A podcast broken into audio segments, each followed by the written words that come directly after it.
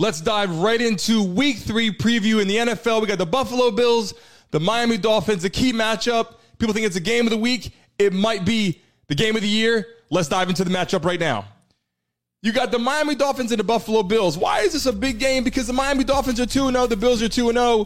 But bigger than that, Tua and his crew, Tyreek Hill, Jaylen Waddle, had a big week in week two over the Ravens. They came back. They fought adversity. They did their thing. But Buffalo Bills, Josh Allen is a beast.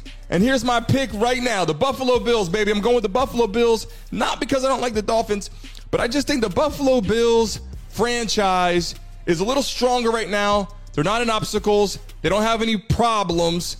And let me pull up right now why.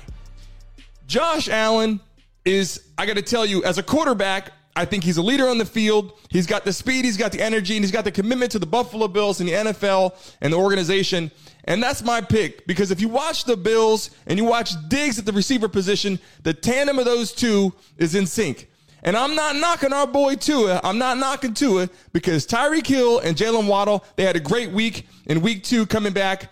But when you look at the Buffalo Bills organization, Josh Allen and his crew and Jim Kelly as a mentor in his corner, they just have a franchise. Even the fans are different. And I'm not knocking Dolphins fans. I'm not saying that they don't have them there. I'm not saying they're not good people. I'm just saying the Buffalo Bills are ride or die people in the stands. And when you're playing big games, especially heading into week two or week three, and you're trying to prove yourself, those fans are there and they travel. I'm not sure how many Dolphins fans will travel all the way to Buffalo, but I can tell you, coming all the way down to Miami, you will see a lot of Buffalo Bill fans.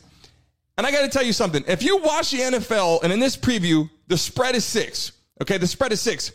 The reason why my pick is the Buffalo Bills is because I think last week, watching the Ravens crumble, especially in week in, uh, in in quarter number four, going against the Miami Dolphins, the way they crumbled and let Tyreek Hill and Jaylen Waddle come back, I don't know if it's because the Dolphins were that good or if the Ravens' defense wasn't in control and the coaching had, had some issues there. So more important, let's talk about why Josh Allen and the Buffalo Bills are growing this season and what it means to organization. So as we dial into that and look at the franchise as a whole, Josh Allen is a leader on the field, and when he's playing dynamic with that receiver Diggs in the wideout, they have a great, strong camaraderie. They don't have the issues of the roller coaster ride of the seasons.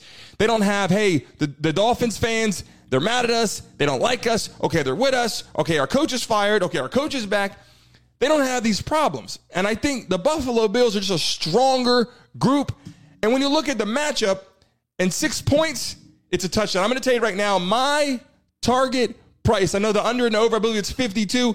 I'm going right now, Buffalo Bills, twenty-eight to twenty.